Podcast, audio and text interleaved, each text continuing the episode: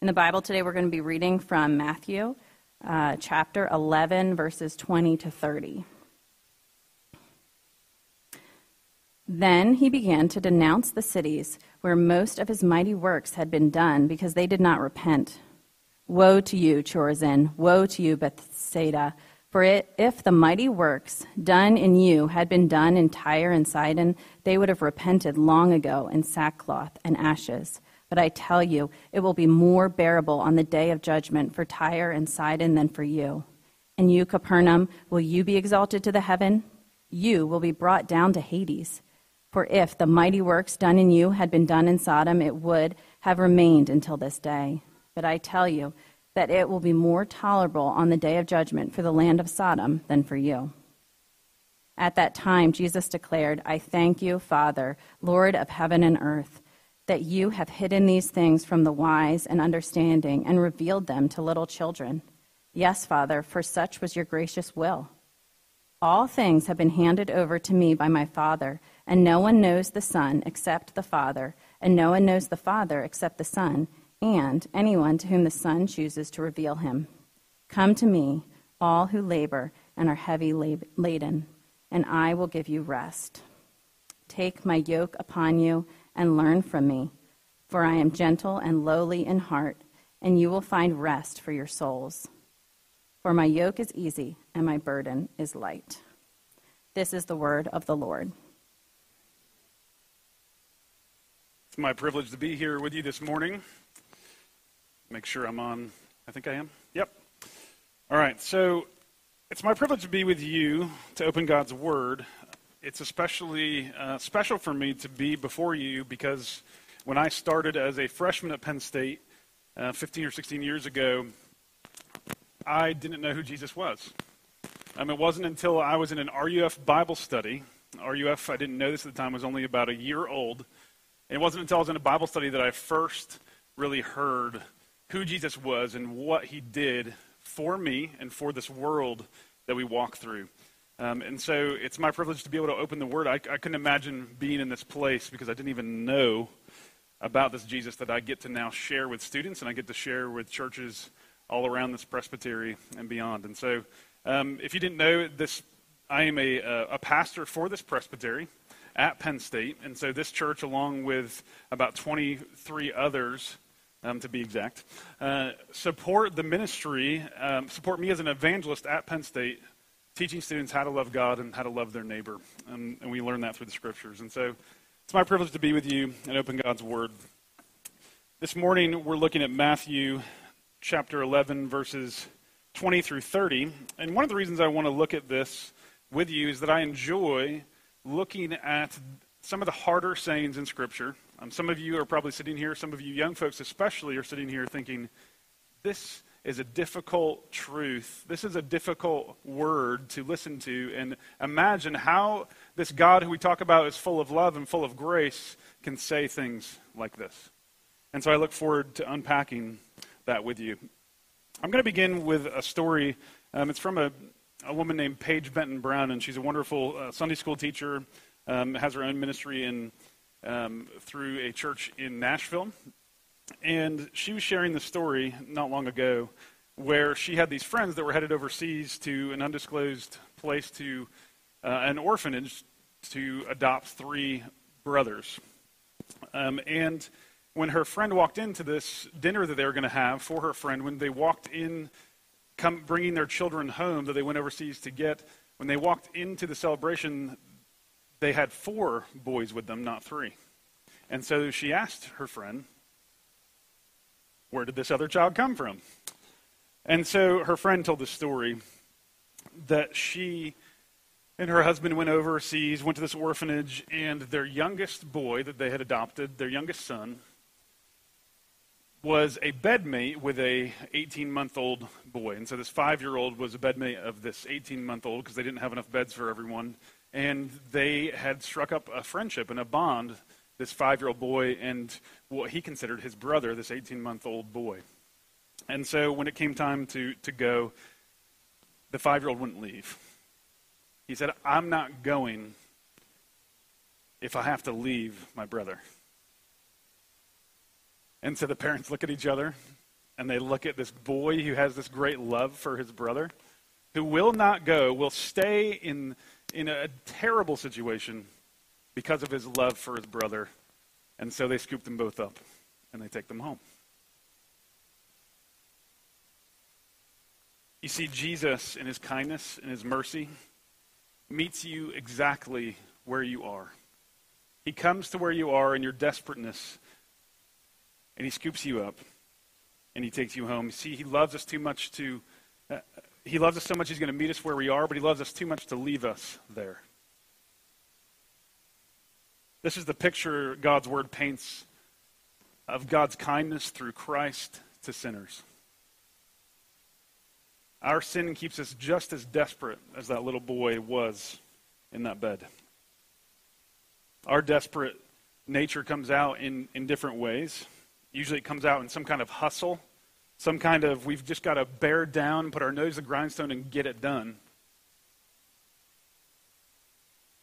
And then as we do that, we worry that we're not enough. We worry that we're ruining our children. We worry that we're disappointing our parents. We worry that we're failing in so many ways. We worry that they're going to find out what we're really like. And so we work harder and rest less. This passage is God offering rest rather than that grind to have to be enough. So let's take a closer look at this, these cities that felt like they needed to get it done and they didn't look up and they didn't see Jesus. And so hope and grace and love never broke into their narrative. And so they never had any rest. And Jesus, through this warning, actually offers them rest instead. And so we're going to take a closer look at how Jesus offers rest. But before that, we're going to look at how he loves us through this warning. And so, two points this morning how God loves us through this warning, and then how he offers us rest instead. Admittedly, this passage is uncomfortable in our time and place. I bet it was uncomfortable in that time and place as well. What group of people hear this warning and don't think, wow, maybe he's talking about my neighbor. if he's talking about me, then I'm, I'm going to reject this warning, right? There's actually very something very good in a warning. And parents, you probably get this better than some of the children here. That there's something good when the warning is righteous and the warning is loving. Because the warning is to save the child from harm. And so this is coming from a father who knows better than his children, the heavenly father, through his son Jesus, warning their children don't go the direction you're still going. It's going to end badly for you. When I was a junior in college, I'd become a Christian two years earlier, and I was very excited to get into a relationship with a Christian, and um, so excited that I decided that we were going to be, um, we're going to go move towards marriage. So we get engaged, and um, as the relationship went along, it became evident to other people, but not ourselves, with me and this young woman that this was not a great relationship. And so um, we had a few warnings. First, it was our pastor who said, Hey, uh, just kind of gently, just kind of asking some questions. And I didn't see it at the time for what it was, but it was a warning to say, Hey, are you really sure this is what you want to do? Do you want to keep going this direction? And so I dismissed it. And then a couple weeks later, um, as we were checking out uh, venues for the marriage, and my mom walks out in tears, and I walk out as we're checking it out, and I said, "What's wrong?" And she said, "I haven't talked to your dad about this, but I'm just really worried about this engagement and this marriage." And then two weeks later, my dad pulls me aside and says, "Hey, I haven't talked to your mom about this, but," and he continues with the same kind of warning. It wasn't finally until about three weeks before this wedding was supposed to happen that my brother comes to me, and he just became a Christian through RUF at the same time. Um, and he comes to me and he presents me a letter. I said, okay, I'll read it later. He's like, no, you're going to read it now. So he takes me to a restaurant and we sit down and he makes me read it in front of him. And in my mind, I'm just dismissing all these warnings. He talks about, you know, is this the direction you want to go? And he quotes scripture, and I dismiss it. He's been a Christian for what, two weeks? And then I finally go to my pastor, my campus pastor, and I say, Hey, can you believe this? And I hand him the letter. And he's like, Yeah, I can. I helped him write it. And that's when it dawned on me. In that moment, God's grace broke in through these challenges. It took that much love from my family members, from my friends. I had somebody in my Bible study pull me aside and ask, Is this what I really want to do? And she had everything at stake. And they put everything on the line, relationship with me, in order to do what's good for me. And I realized how much love was in their warning. They saved me from great harm.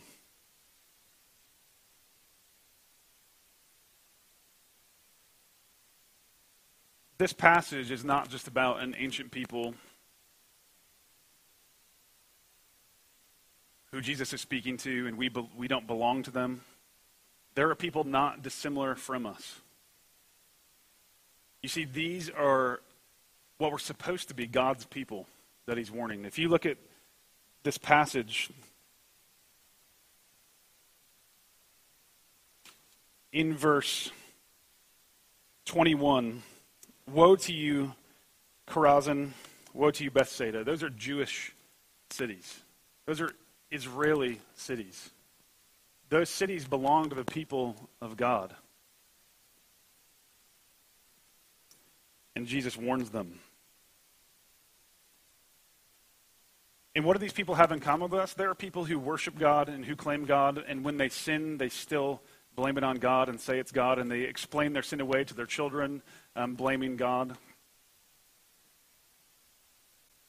We do that sometimes, do we not? In particular, this is what the people of God were doing. And I'm not saying we're systematically doing this, but I think we do this in our worst moments. And sometimes not even our worst moments. But in Matthew 23, if you fast forward a few chapters, this is what God says, what Jesus says again. He says, Woe to you, Pharisees. He doesn't just say these cities, he says, Woe to you, Pharisees in particular. Part of the people, the, the leaders in these cities. And he says this this is why he, he speaks a warning to them. These are not innocents. This is what they're doing to the people of God. He says in Matthew 23, they preach but do not practice. He says they tie up heavy burdens, hard to bear, and they lay them on the people's shoulders. They themselves are not willing to move a finger. And so he speaks this warning. He says, Stop putting a burden on the people's back, saying, if they want to be close to God, they better work harder. They better do more. They better have more devotions. But guess what he says to these very same people? The same Pharisees that are doing this, he speaks a harsh word because he's, he's warning them against hurting his children, but he loves his children. He doesn't want them to do it anymore, but he loves the Pharisees too, and he says this to them. He says, I long to gather you, my children. Though you have done this, we have done this, he says, I still long to gather you under my wings. The worst thing that God can do in the scriptures is ignore people, is to give them into the passions of their heart. The one thing we long for, society wide, and us included, we long to just do what we want to do. And the worst thing God can do is let you do what you want to do. That's the worst curse in Scripture. And so that Jesus is slowing down, not only here, but then again in chapter 23, and he says, Woe to the Pharisees three times there. He says, Woe to them one time here. He's slowing down to warn them because he doesn't want them to continue down the path of burdening the people with this message of be more, do more, do better. And it's a burden they can't shoulder. And we'll get to that, but that's why Jesus came to burden it for them. That's the gospel we need to preach to one another, preach to our children, and say to our parents.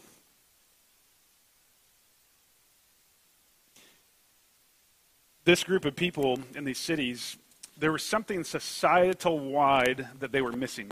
The entire cities were ignoring God. Jesus was doing his biggest miracles. Do you see it in the text? In verse 20, then he began to denounce the cities where most of his mighty works had been done because they did not repent. He did such big signs that he said if these other cities, Tyre, Tyre and Sidon, if it would have happened to them, they would have repented long ago. And he keeps saying in verse 23 that Capernaum, another Jewish city, Sodom was better than you. They would have noticed these miracles. I don't know if Sodom would have or not, if that's what Jesus means, but he means these were great miracles that you shouldn't miss. God is trying to show himself to us through his miracles. God's word is full of miracles that actually happen so that we might see them and believe. And that's why he goes on to say later, children, believe like children because children see things and they believe them. They don't ask all these intellectual questions. They don't ask and doubt because they know better. They just believe because they see. We need to be better at seeing God's miracles. We don't just see them in the scriptures, but we see them all around us. There's an author, a uh, children's author named N.D. Wilson, and he wrote this kind of fun book called Notes from a Tilt-A-Whirl. And this is how he opens his book, talking about seeing God's miracles in everyday life. It's a couple paragraphs long, but it's fun. Uh, this is how he opens I travel with a carnival. Where it goes, I go. Its people are my people, and its land, my land. Most of the time I, is spent on the tilt-a-whirl and occasionally in the squirrel cages. I was born into the carnival, you see. I've done all my living, all my sleeping, all my praying, all my growing, and throwing up at the carnival. And he said, just to be clear, I live on a near perfect sphere, hurtling through space at around 67,000 miles an hour. That is Mach 86 to pilots. And of course, if that's not enough, this sphere of mine is also spinning while it hurtles so tack on an extra 1,000 miles per hour at the fat parts. Once a month or so, my wife will find me laying on the front lawn with my white knuckles buried into the grass, holding on for dear life, trying not to fly away. Most of the time, I manage to keep my balance despite the speed, so I don't have to hold on with anything more than just my toes. You see, he's realizing the miracle and drawing out the miracle that we're just standing still on this planet that's flying through space and spinning a thousand miles an hour. And we're just standing here. Jesus doesn't want us to miss those things. He doesn't want us to miss what he's doing when a child is born and the miracle that that is. That two cells become a child that becomes an adult that has more children. It's amazing. I wept like a, uh, like a baby when my first child was born because I just couldn't believe it. It was unbelievable. I know friends who have come to faith because of that. They're atheists and then they had their child and they said, Oh my goodness, life is so fragile and this is so amazing.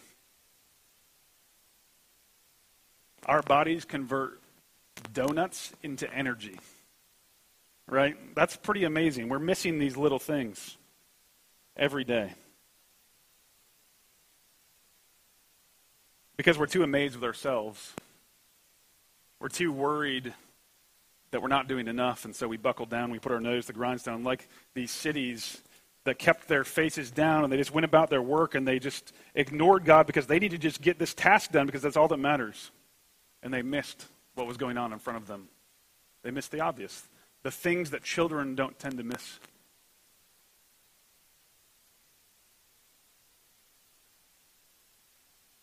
When I try to summarize, this, this was the air they breathed. What, what kind of cultural idols did they have? See, we're not immune to what the culture believes and the things they're missing about God. Um, this whole culture missed God. And so, how are we missing God altogether as a culture? I think often we think we're, we think we're too smart for Him. I think that we think we're too, we're more loving than God we read the scriptures and we're embarrassed by certain texts and think that maybe we could soften them a little bit and make them nicer. I think we're too rich. We can cover our lives with comforts and cling to these comforts and ignore the peril of life. And we're all caught up in that. We're caught up in education and money and things that make think we think make us happy. But Jesus sees us and he sees we're missing out on real joy. And he sees that we're missing out on real comfort. He sees that we're missing out on trusting him and resting. That's how he concludes the story, and that's what we'll turn to now is that Jesus wants you to rest. Read again verses 25 through 30. This is part of the same story because it says in verse 25, at the same time, so at the same time he's declaring these woes to these cities, at the same time Jesus declared, I thank you, Father, Lord of heaven and earth, that you have hidden these things from the wise and understanding and revealed them to little children. Yes, Father, for such was your gracious will. All things have been handed over to me by my Father, and no one knows the Son except the Father, so no one knows the Father except the Son, and anyone to whom the Son chooses to reveal him. And this is what he offers the cities that he loves. And after he's done all these miracles to gather, capture their attention, he then says, Hey, you're missing it. Look up. And instead, Look to me, all who labor and are heavy laden, and I will give you rest.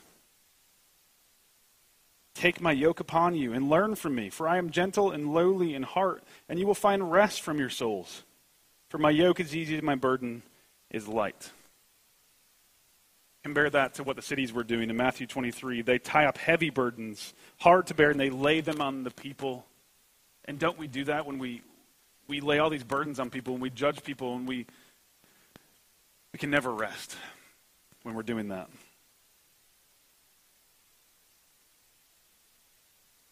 But how do we do this?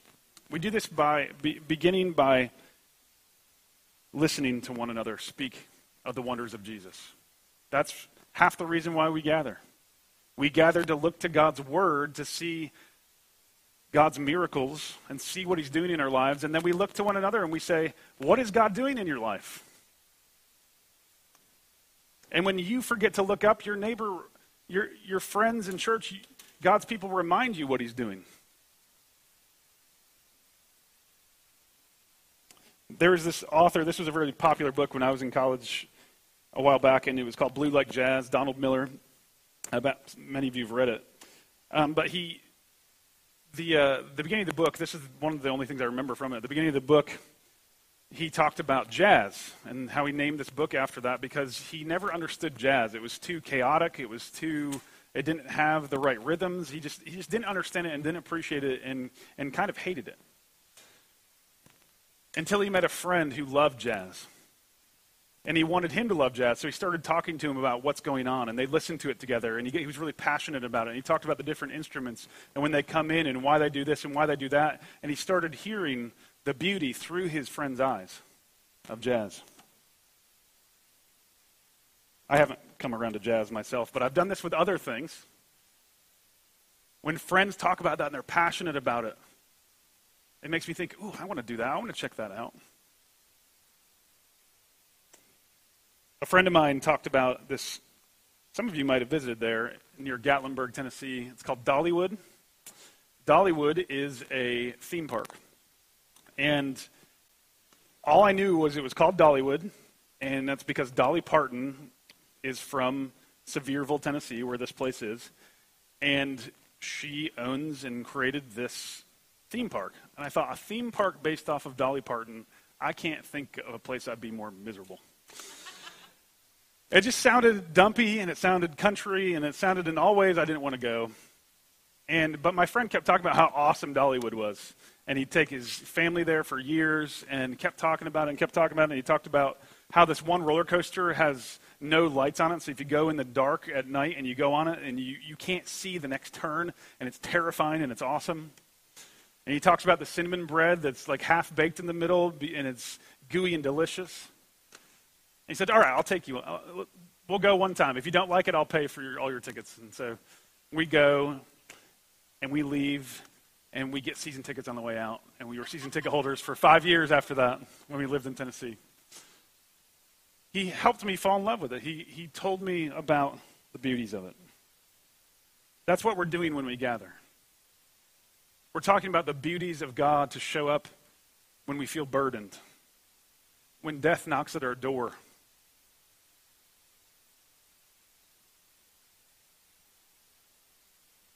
When we don't know what to do with our kids because we want such good for them and they don't follow our good advice. We need to be people who show up and hear the stories of God and His power and His goodness. We need to be pulled into that story. And when we are, we can be the people that share those stories with one another. What I'm describing here is the church. And it's what God gave us to show us his love, so that we might experience him through one another. Um, B.B. Warfield said this beautiful thing. He's a theologian from uh, Westminster Seminary in, in, Philadelphia years ago. Actually, he was at Princeton, I think, and then maybe Westminster when they when they left to start Westminster. Um, he said it this way: To be in Christ, referring to the church, to be in Christ means not just living one life, but a thousand lives.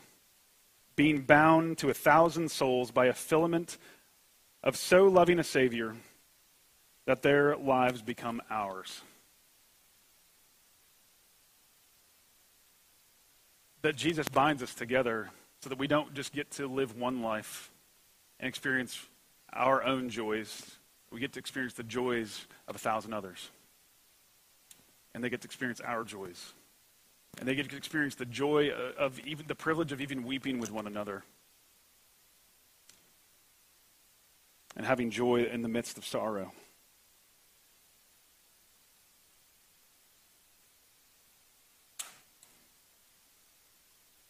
Our path to freedom isn't working harder. It's not being smarter and figuring it all out. And that's why Jesus says in verse 25, I thank you, Father, for hiding these things from the wise and understanding and revealing them to little children. He's encouraging us to become like little children, to believe Jesus is who he says he is and not overthink it. It's not to become unintellectual or to check your questions at the door, but it's to actually believe Jesus is doing what he says he's doing. That requires us getting outside of ourselves. That's why God asks us to look up. He's not just doing it for His glory, He's doing it for our good so that we'll forget about ourselves for a moment. Different theologians have called this the, the freedom of self forgetfulness. Have you seen the joy in children when they go play and when they see their friends and they, they walk up to somebody new at school and they ask them, Hey, would you be my friend? And I think, man, I wish adults were like that. The joy of children to just believe they're loved to believe when they see things like the resurrection. They're like, well, Jesus is really powerful. Why wouldn't he be, be resurrected?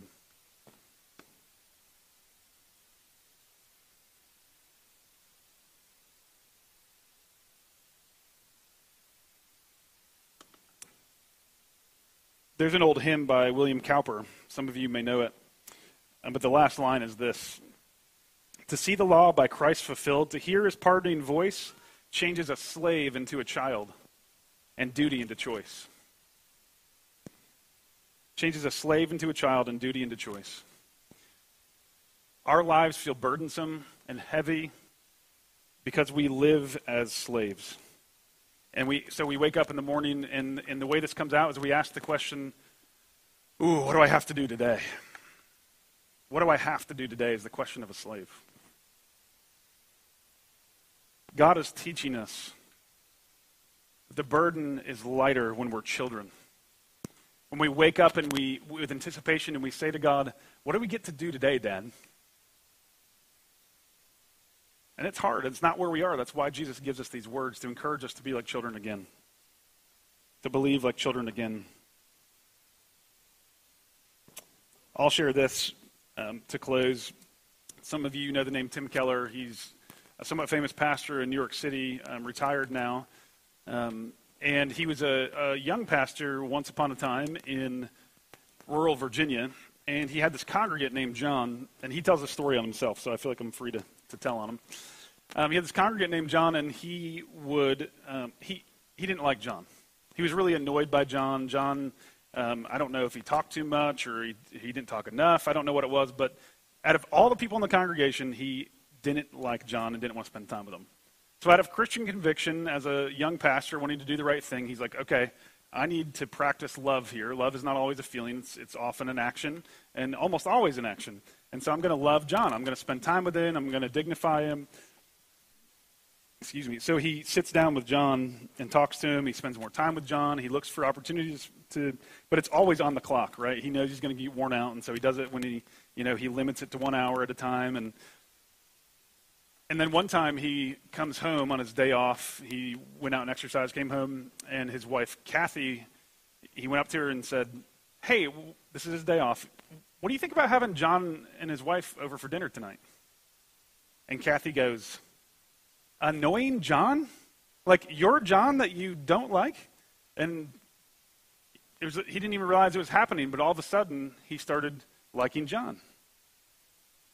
He started to understand who he was, and he started to know his story and have mercy on him and, and compassion and actually empathy and, and start to identify with him. He saw him as Jesus, started to see him as Jesus did, as a precious son.